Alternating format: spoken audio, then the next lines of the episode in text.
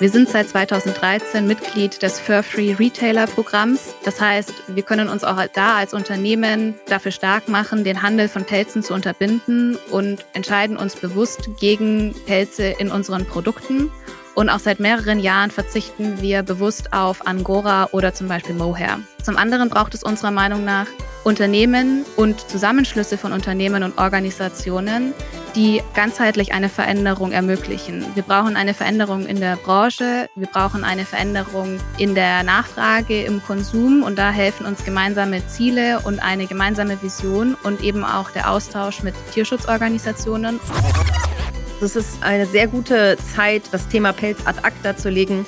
Aktuell ähm, hat sich für Pfoten gemeinsam mit 80 Tierschutzorganisationen äh, zusammengeschlossen und eine sogenannte Bürgerinitiative auf EU-Ebene ins Leben gerufen, die eben sich dafür einsetzt, die fordert ein EU-weites Verbot erstens von dem Halten von Zuchttieren, also das ist ein Verbot von Pelzfarmen, aber auch den Handel von Pelz aus Pelzfarmen zu verbieten. Fünf Tassen täglich. Der Chibo Podcast.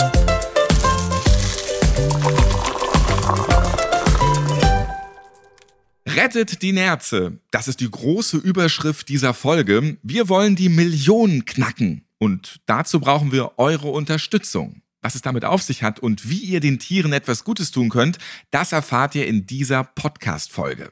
Treue Hörer und Hörerinnen, die erinnern sich bestimmt noch an die Podcast-Folge Wie viel Tierleid steckt in unserer Kleidung und welche Alternativen gibt es? Sehr informativ, hört gern noch mal rein. Mit dabei war damals auch Denise Schmidt von der Tierschutzorganisation Vier Pfoten.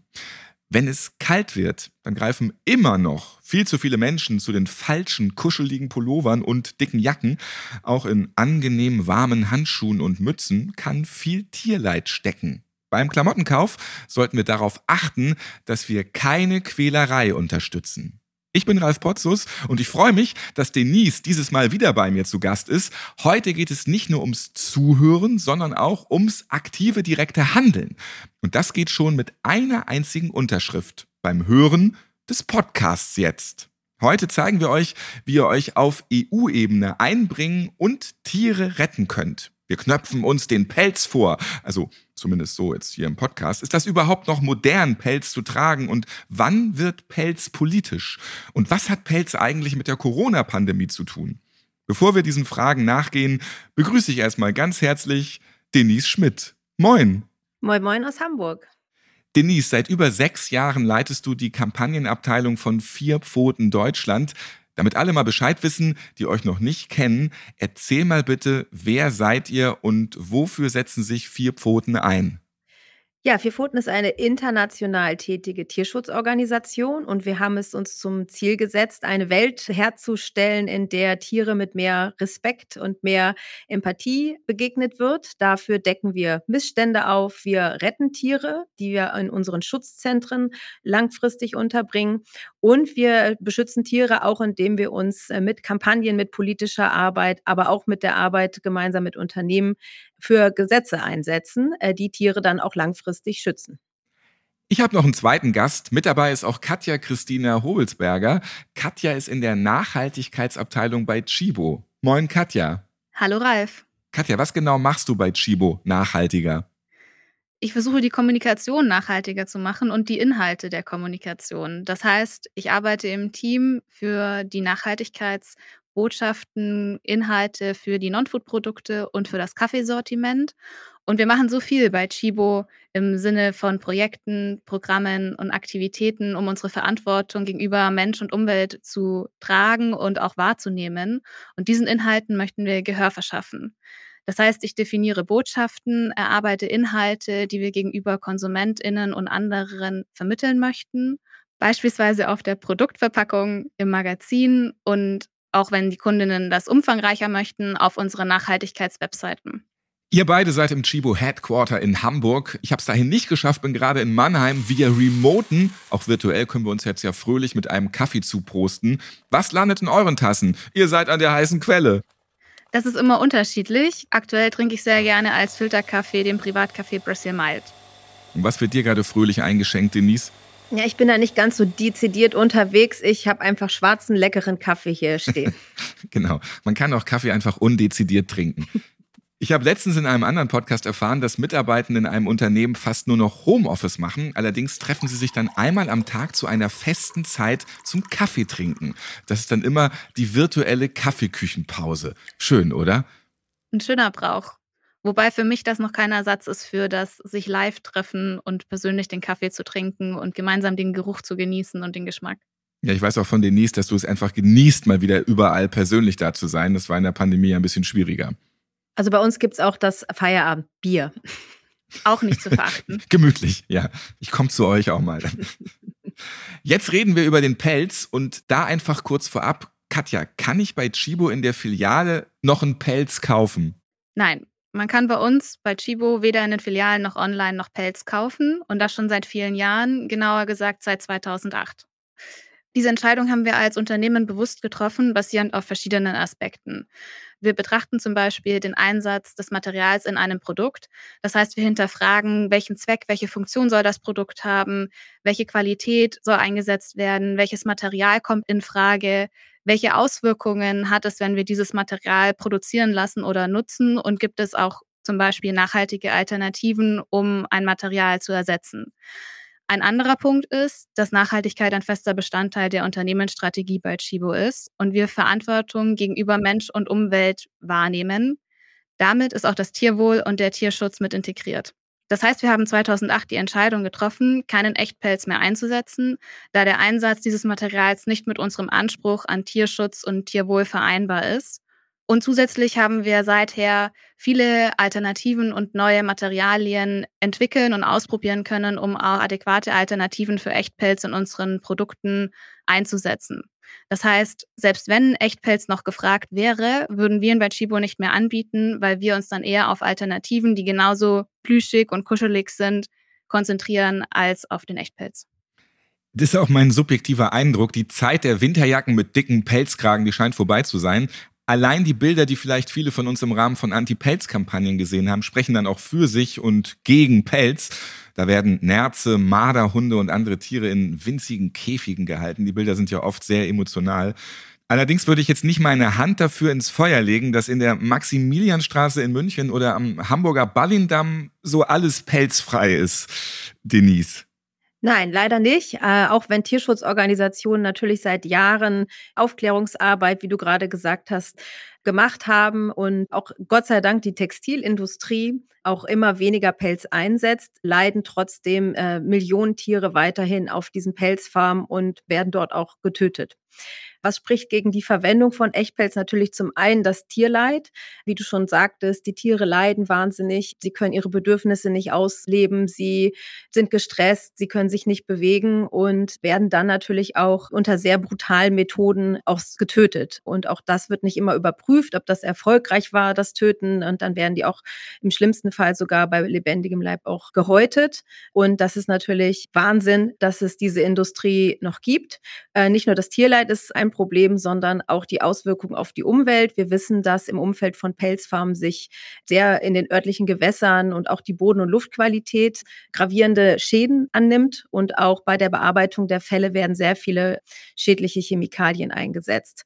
Dann gibt es noch den kleinen Aspekt, der nicht so klein ist, nämlich Artenvielfalt. Durch äh, Pelzfarmen spielen da eben eine bedeutende Rolle bei der Freisetzung von sogenannten invasiven Arten. Und ja, wenn Nerze, Marderhunde und auch Waschbären, Nutria in unsere heimische Flora und Fauna ausbrechen, dann muss das gemanagt werden und das ist rein finanziell auch sehr aufwendig. Und zu guter Letzt haben auch wir ein Risiko mit Pelzfarmen, wir als Menschen, ähm, denn wie wir wissen, besteht auch die Möglichkeit äh, von Viren und deren Mutation im Umfeld von Pelzfarmen. Also der Ausbruch und die Übertragung von sogenannten Zoonosen nicht noch schon wieder die nächste Pandemie. Also wir sind mit der noch nicht fertig. Also da dann aufpassen. Ich erinnere mich auch an Bilder von abartig vielen Nerzen, die in Dänemark infolge des Corona-Ausbruchs auf Pelzfarmen getötet wurden. Ja, ganz genau. Also ähm, es gab eine große Anzahl von Covid-19-Ausbrüchen auf diesen Pelzfarmen. Du sprichst es an. Genau genommen waren es über 20 Millionen Tiere, die gleichzeitig getötet worden sind. Diese Zahl, eine 20 Millionen, ich kann mir ja nicht mal eine Million vorstellen. Wie sind denn die da? Auch gestapelt, gefärcht? Also wie kann man so viele Tiere da erhalten? Ja, also die wurden wirklich dann auch aufgrund der Ausbrüche, die ja dann auch auf den Menschen übertragen worden sind, ähm, wurde das sehr, sehr schnell, wurden die alle gekeult, so nennt man das. Und dann wurde wirklich mit großen LKWs und Schaufelbaggern wurden große Gräber ausgehoben und dann wurden die auch teilweise verbrannt. Und genau diese Bilder gingen um die Welt und haben einfach auch nochmal darauf aufmerksam gemacht, welches Risiko auf solchen Pelzfarmen besteht für die Menschen. Ja, sie spielen einfach eine große Rolle bei der Ausbreitung von solchen Krankheiten, sodass auch ein Verbot von Pelzfarmen, über das wir heute sprechen, auch wirklich eine präventive Maßnahme ist, um zukünftigen Pandemien vorzubeugen. Das Thema Pelz ist also weiter aktuell und es beschäftigt nicht nur euch bei vier Pfoten sehr, sondern vielleicht bald schon die Politik. Erzähl mal, was ist da im Gange? Ja, also es ist eine sehr gute Zeit, das Thema Pelz ad acta zu legen.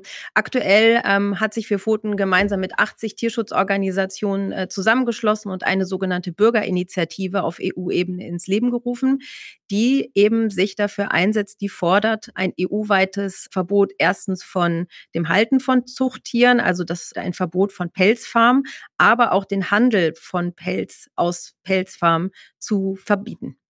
Und als Unterstützer dieser Kampagne habt ihr auch das Handelsunternehmen Chibo gewinnen können. Katja, warum hat sich Chibo dazu entschieden, ein Teil der For Free Europe Initiative zu sein? Wir streben eine ganzheitliche, nachhaltige Geschäftstätigkeit an und darunter fallen verschiedene Aspekte. Das sind soziale, ökologische und auch gesellschaftliche Aspekte und eben auch das Tierwohl oder der Tierschutz. Und um uns dieser Verantwortung zu stellen, haben wir als Unternehmen verschiedene Entscheidungen getroffen, wie eben zum Beispiel 2008 keine Pelze mehr einzusetzen. Wir sind seit 2013 Mitglied des Fur-Free Retailer Programms. Das heißt, wir können uns auch da als Unternehmen dafür stark machen, den Handel von Pelzen zu unterbinden und entscheiden uns bewusst gegen Pelze in unseren Produkten.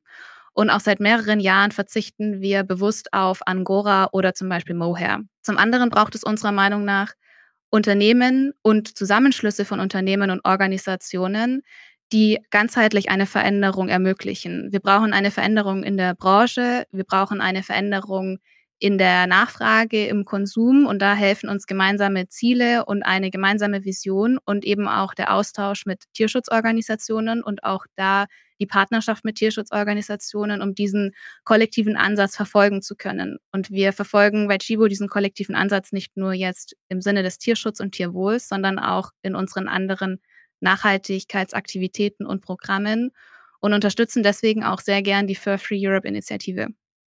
Du hast die Fur Free Retailers eben schon erwähnt. Vier Pfoten ist damit am Start neben anderen Tierschutzorganisationen. Die Kampagne, die war schon ein großer Erfolg. Kann man jetzt sagen, dass Pelze in Deutschland verboten sind? Nein, ein Verbot von Pelzfarmen besteht nicht in Deutschland. Allerdings gibt es keine Pelzfarmen mehr hier. Äh, seit 2019 ist die letzte Pelzfarm in Deutschland geschlossen. Das ist aber nicht aufgrund eines Gesetzes, sondern weil sich der Gesetzgeber damals entschlossen hat, die Haltungsbedingungen für solche Pelzfarmen so anzuheben, dass es sich schlichtweg für Betreiber nicht mehr gelohnt hat, welche zu betreiben. Wir hätten uns natürlich ein starkes Signal gewünscht und das stärkste Signal wäre ein Verbot gewesen. Aber letztendlich haben wir jetzt das Ziel erreicht, denn wir haben keine Pelzfarm mehr in Deutschland. Jetzt geht es natürlich darum, einen weiteren Schritt zu gehen und auf der EU-Ebene Pelzfarmen endgültig zu schließen und ganz wichtig natürlich auch den Handel mit Pelzen in der EU zu verbieten. Das ist natürlich ein super Signal und würde Millionen von Tieren auch das Leben retten. Wenn die Rahmenbedingungen sich schon so verändert haben, dass sich das gar nicht mehr lohnt, brauchen wir dann überhaupt noch ein EU-weites Pelzverbot? Wir brauchen auf jeden Fall ein Pelzverbot, denn nach wie vor gibt es dieses millionenfache Tierleid in der EU.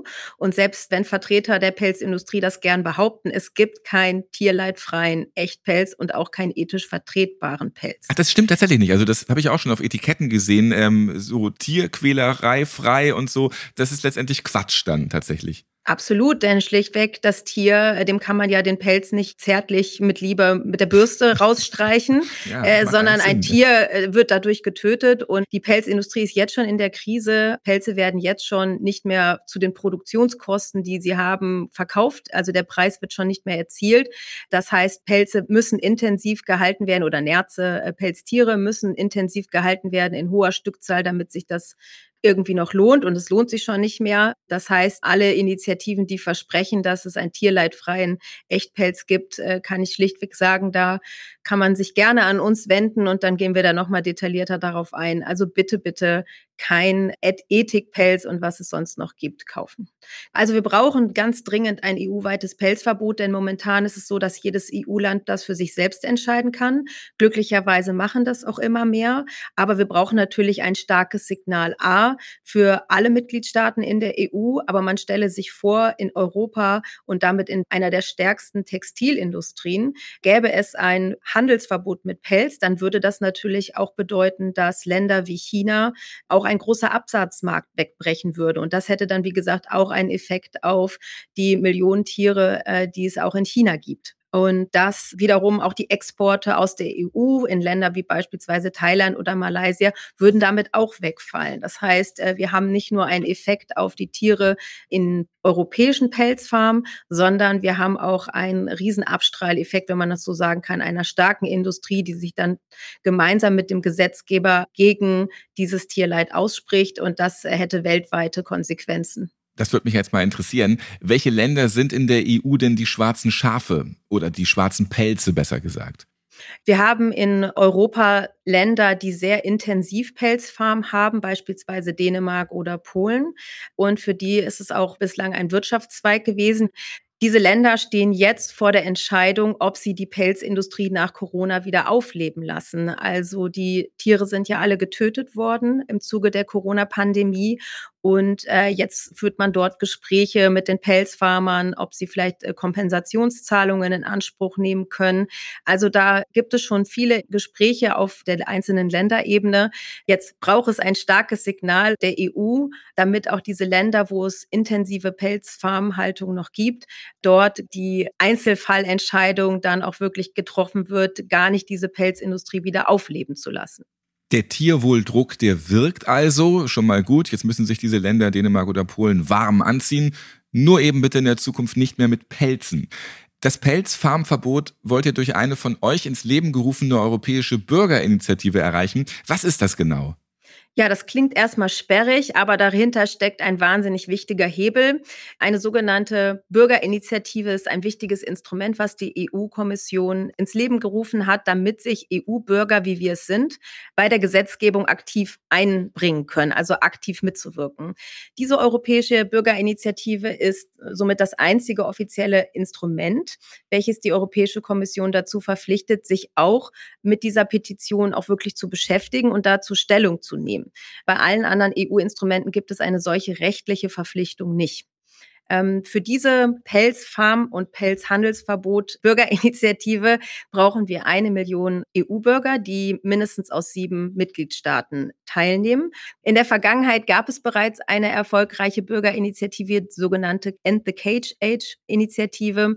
Bei der ging es um die Abschaffung von Käfigsystemen bei Nutztieren und die hat dazu geführt, dass sich A, die Kommission für ein, also klar dazu bekannt hat, dass das EU-weite Käfighaltung das System auslaufen soll. Und es hat auch dazu geführt, dass wichtige Tierschutzgesetzgebungen geöffnet worden sind und es jetzt wirklich diskutiert wird auf der Gesetzgeberebene, wie diese Käfige auch abgeschafft werden können. Also das heißt, es bringt auch echt was, wenn man bei einer Initiative mitmacht, eine echte Chance für jeden EU-Bürger, für jede EU-Bürgerin in die politische Gestaltung einzugreifen. Wenn ich es richtig verstanden habe, dann hängt der Erfolg dieser Initiative maßgeblich von der Beteiligung der EU-Bürger und Bürgerinnen ab. Schließlich müssen eine Million Unterschriften zusammenkommen. Katja, kann ein Unternehmen wie Chibu hierbei unterstützen? Ja, da bin ich mir ganz sicher, dass wir das können. Zum Beispiel, indem wir unsere Reichweite und unsere Größe als Unternehmen für diese Themen nutzen und anbieten. Wir als Handelsunternehmen haben eine direkte Kommunikation, einen direkten Draht zu unseren KonsumentInnen. Indem wir unsere Kanäle und Reichweite für Themen wie für mehr Tierschutz und Tierwohl nutzen, können wir dem ganzen Thema Aufmerksamkeit verschaffen, können Informationen weitergeben und können auch Wissen teilen. Verantwortung tragen heißt für uns auch, Missstände aufzuzeigen, sie anzusprechen und anzugehen. Und vor allem das Thema Ansprechen liegt uns hier auch in diesem Format am Herzen. Ich glaube, es gibt viele, die mit mir über ein Pelzverbot mit einstimmen und die das für sinnvoll erhalten und sich auch gerne engagieren möchten als Individuum. und aber gar nicht wissen, was passiert denn mit meiner Unterschrift. Also bestimmt sind schon ganz viele angesprochen worden und nach ihrer Unterschrift für eine Petition gefragt worden, aber haben vielleicht Bedenken, was unterschreibe ich da, was passiert mit meiner Unterschrift, welche Konsequenzen hat das. Und wir als Unternehmen können unsere Reichweite nutzen, um auch über sowas aufzuklären, solche Themen anzusprechen und auch solche Fragen zu beantworten. Und deswegen bieten wir gerne uns als Multiplikator an und auch dieses Format. Das ist aber auch ein guter Punkt. Denise, für was genau unterschreiben die Menschen bei dieser Initiative und was für Folgen hat das dann für jeden Einzelnen, für jede Einzelne? Also im Kleingedruckten verbirgt sich ja bekanntermaßen der Wolf im Schafspelz oder hier eher im Nerzpelz. Und jetzt im Ernst, welche Daten stelle ich bereit, wenn ich unterschreibe? Wer sieht die? Und überhaupt, wie kann ich da auch unterschreiben? Genau, am besten unterschreiben äh, kann man, indem man auf eine Seite, beispielsweise die von Vier Pfoten geht, dort finden oder auch einer anderen Tierschutzorganisation. Dort findet man den Link zu der Petition. Die Petition ist eine der Europäischen Kommission. Das heißt, die ist standardisiert und trotzdem muss man aber in Ländern unterschiedlich viele Daten angeben. In Deutschland ist es so, dass man seinen vollständigen Namen, seinen Wohnsitz, sein Geburtsdatum angeben muss und auch seine Unterschrift, aber im digitalen fällt das weg. Das ist ein bisschen aufwendig aufwendiger, als man das von anderen Petitionen kennt. Aber wenn man sich überlegt, äh, was für eine historische Chance hier auch hintersteckt, dann kann ich nur jeden darum bitten, dass sich die eine Minute mehr Daten ausfüllen auch wirklich lohnt. Die personenbezogenen Daten werden nur für die Unterstützung der Initiative verwendet und werden auch nur diesen nationalen zuständigen Behörden für die Zwecke der Überprüfung und Bescheinigung zur Verfügung gestellt. Ich als Teilnehmer habe dann immer das Recht, von den Initiatoren den Zugang zu meinen Daten zu erhalten und auch deren Löschung zu verlangen. So, eine Million Unterschriften brauchen wir. Wie lange haben wir noch Zeit, um direkt jetzt im Anschluss an diese Podcast-Folge oder auch jetzt schon beim Hören unsere Familien und unseren Freunden Bescheid zu sagen, die zu mobilisieren? Also ist ja ganz klar, nach dem Ende dieser Podcast-Folge muss natürlich sofort unterschrieben werden, weil die Zeit tickt. Wir haben bis äh, Mai Zeit, aber die Zeit verfliegt und wir brauchen ja auch noch ein paar Unterschriften. Und daher, genau, wie du schon sagtest, der Anschluss dieser Podcast-Folge dient auf jeden Fall, schnell ähm, dort zu unterschreiben und auch seinen Freunden, Familie und so weiter zu erzählen. Offiziell müssen eine Million Unterschriften bis Mitte Mai 2023 eingereicht werden. Mitte Mai also. Wenn wir jetzt jeder drei Freunde oder Freundinnen dafür begeistern, dann haben wir ja schon neun Unterschriften zusammen. Und wenn das jetzt alle Hörer und Hörerinnen von diesem Podcast machen, ja, dann haben wir das ja einfach schon im Kasten, würde ich sagen, theoretisch. Aber ganz so einfach ist das immer nicht. Wie viele fehlen euch noch bis zur Million? Und wie schaffen wir das? Weil mitunter ist es ja bei solchen Sachen, ach, da machen ja schon genug mit, denken dann viele. Genau, also wir haben knapp die Hälfte geschafft und konkret brauchen wir mindestens noch 420.000 Unterschriften. Das ist nicht wenig, deswegen brauchen wir auch wirklich jeden Einzelnen. Also hier mein Appell an die Zuhörer, unterschreibt die Petition, erzählt euren Freunden, Kollegen, euren Familien davon, teilt es auf euren Social-Media-Kanälen und kommt am 3.12. nach Berlin, weil dort die Tierschutzorganisationen gemeinsam zu einer Kundgebung äh, mit Verbänden und anderen Multiplikatoren auch wirklich nochmal ein Zeichen auf der Straße Straße setzen wollen. Also der dritte Zwölfte einmal im Kalender eintragen. Mein Appell geht natürlich auch an Unternehmen, dem Beispiel von Chibo zu folgen und auf diese Petition auf ihren Kommunikationswegen aufmerksam zu machen. Also Social Media äh, Kanäle damit zu bespielen, den Hashtag for Free Europe dafür zu nutzen, idealerweise, und auf diese Petition hinzuweisen, aufmerksam zu machen, genauso wie Chibo das jetzt macht. Und weiterhin mit Tierschutzorganisationen im Gespräch zu bleiben und gemeinsam dann auf politische Stakeholder auch zuzugehen, auf diese Initiative aufmerksam zu machen und diese Reichweite auch dann zu nutzen. Ich halte mal bis hierhin fest, gegen die Verwendung von Pelz gibt es zahlreiche Gründe. Wie schaut es mit anderen tierischen Fasern aus? Katja, soweit ich weiß, nutzt ihr die bei Chibo schon noch, zum Beispiel Kaschmir und Merino-Wolle. Vielleicht auch verpönte Daunen? Ja, Ralf, wir haben so ein breites Sortiment an Textilien und Gebrauchsartikeln dass es für uns nicht bei allen Materialien möglich ist, eine ganzheitliche Entscheidung zu treffen, sondern wir den Fokus wieder auf das jeweilige einzelne Produkt legen müssen. Das heißt, wir hinterfragen bei dem Produkt den Zweck, die Qualität, das Material, das wir einsetzen möchten. Gibt es dafür einen adäquaten Ersatz? Und es gibt Produkte, wo wir uns bewusst für Tierfasern wie Wolle oder Kaschmir entscheiden, aufgrund ihrer besonderen Eigenschaften und diese auch verwenden. Unter der Prämisse, dass wenn wir diese verwenden, hinterfragen, aus welchen Quellen beziehen wir diese Tierfasern. Das heißt, wir nutzen Tierfasern aus verantwortungsvollen Quellen, aus zertifizierten Quellen und hinterfragen auch regelmäßig, ob es Alternativen gibt.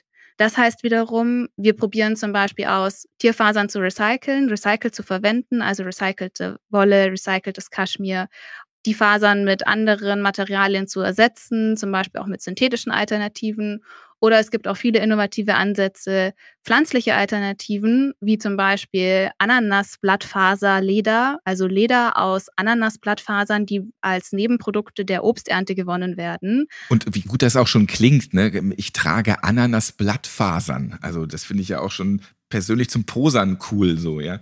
Ja, das klingt total cool. Und das sind auch Themen, in denen wir uns Gedanken machen, wo wir neue Ideen entwickeln, nach innovativen Lösungen suchen, uns auch gerne mit Partnern und Tierschutzorganisationen wie Vier Pfoten austauschen und gemeinsam nach Lösungen suchen und stetig auf einem Weg zu mehr Nachhaltigkeit befinden und ganz bewusst sagen, wir hinterfragen, wo wir Tierfasern einsetzen, von wo wir sie beziehen und wie wir das in Zukunft auch weiter verändern können. Das speichere ich auf jeden Fall voll. Ähm, rettet Klamotten mit Ananas-Blattfasern. Lieber in die Klamotten stecken und nicht auf das olle Hawaii-Toast. Da hat dann auch wieder ein Tier gelitten.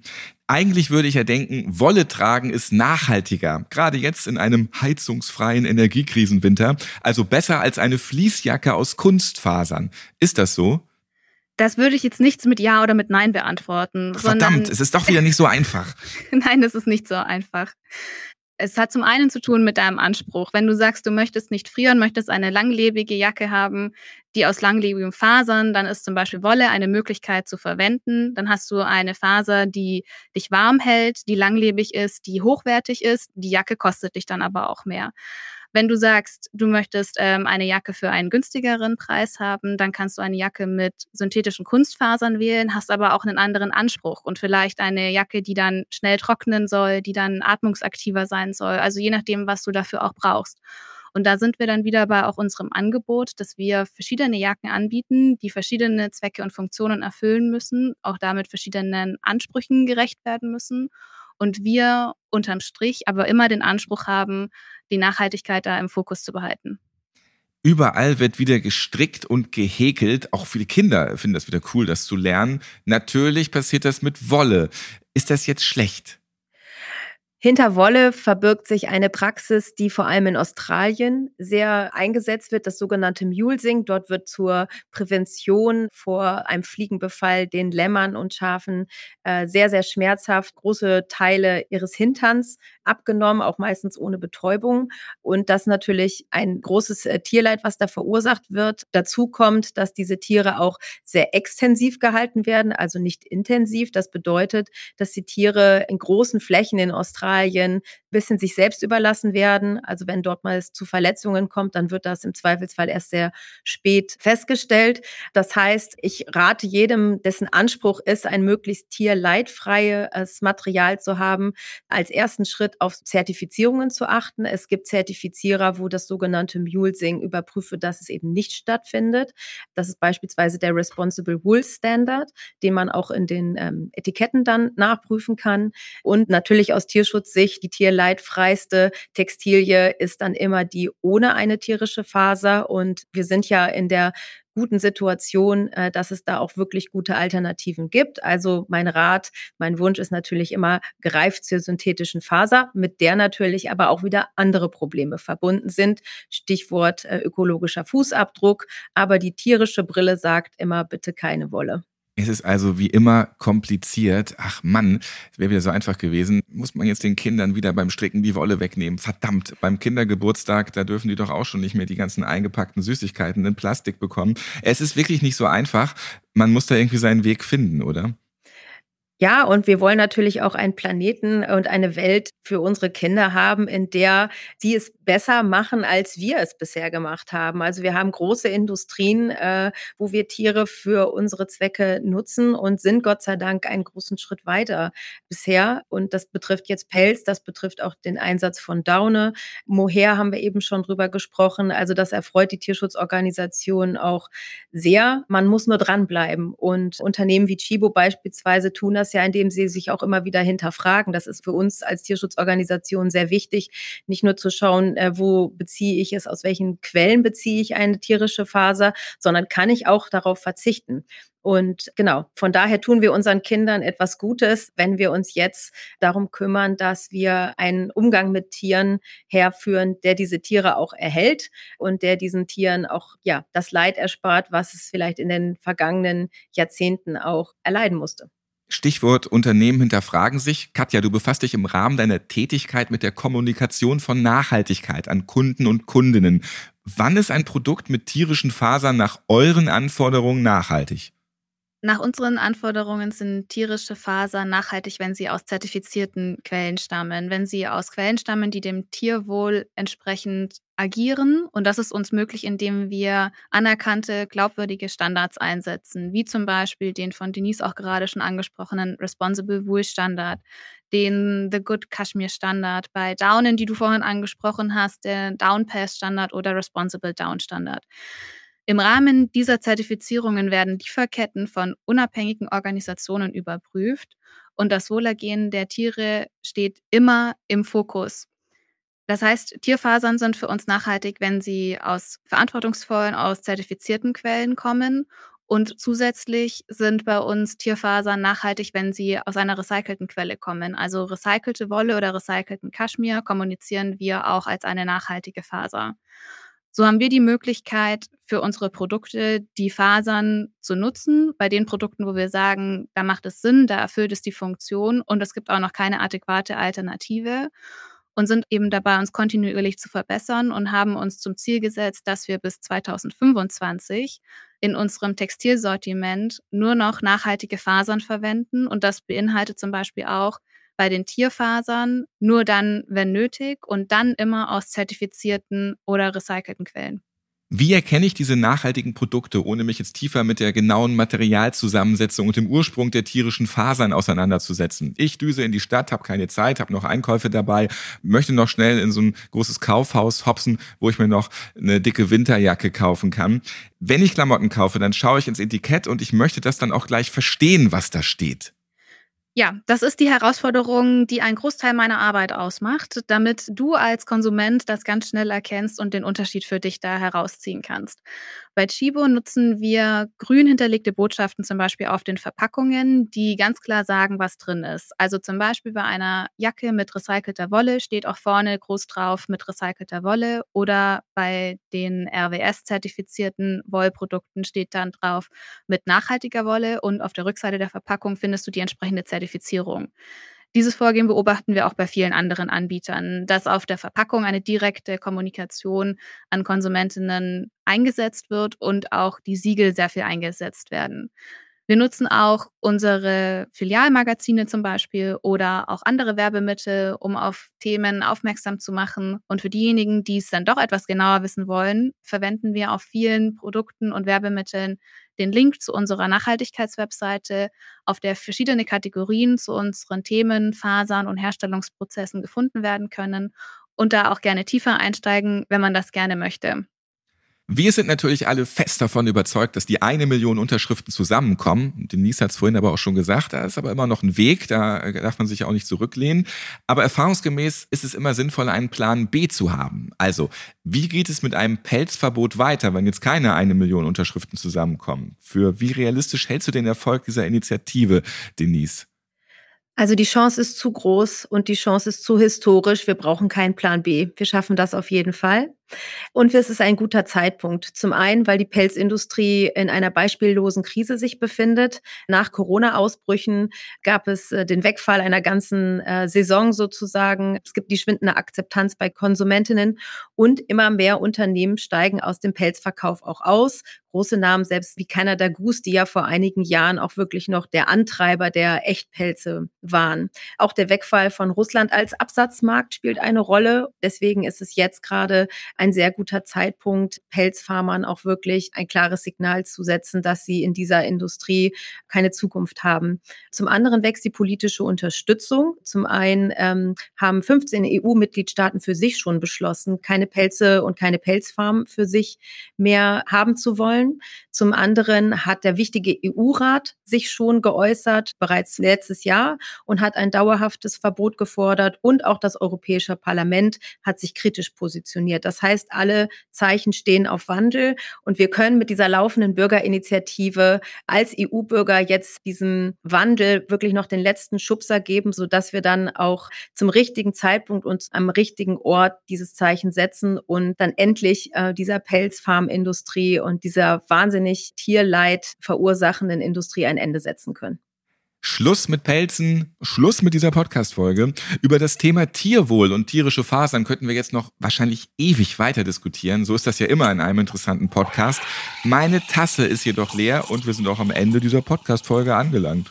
Falls ihr, liebe Hörer und Hörerinnen und jeden Augenblick durch eure Unterschrift auch Tierschützer und Tierschützerinnen noch mehr über das Thema hören wollt, dann kann ich euch nur empfehlen, in die fünf Tassen täglich Folge zu klicken. Wie viel Tierleid steckt in unserer Kleidung und welche Alternativen gibt es? Da gibt es auch noch einige Beispiele in der Folge von Denise, was da so gemacht wird mit den Tieren.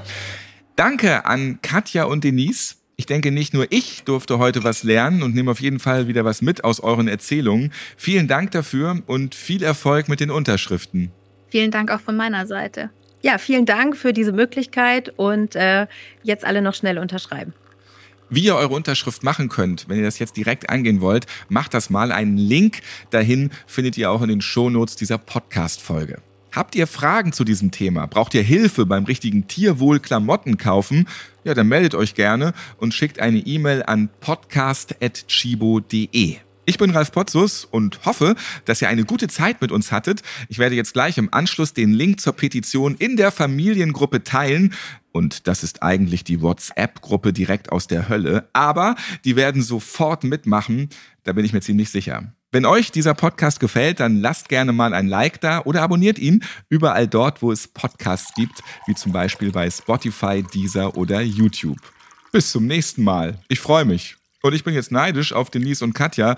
Die kriegen ja den nächsten Kaffee eingeschenkt im Chibo Hauptquartier. Wir trinken einen für dich mit. Fünf Tassen täglich. Der Chibo Podcast.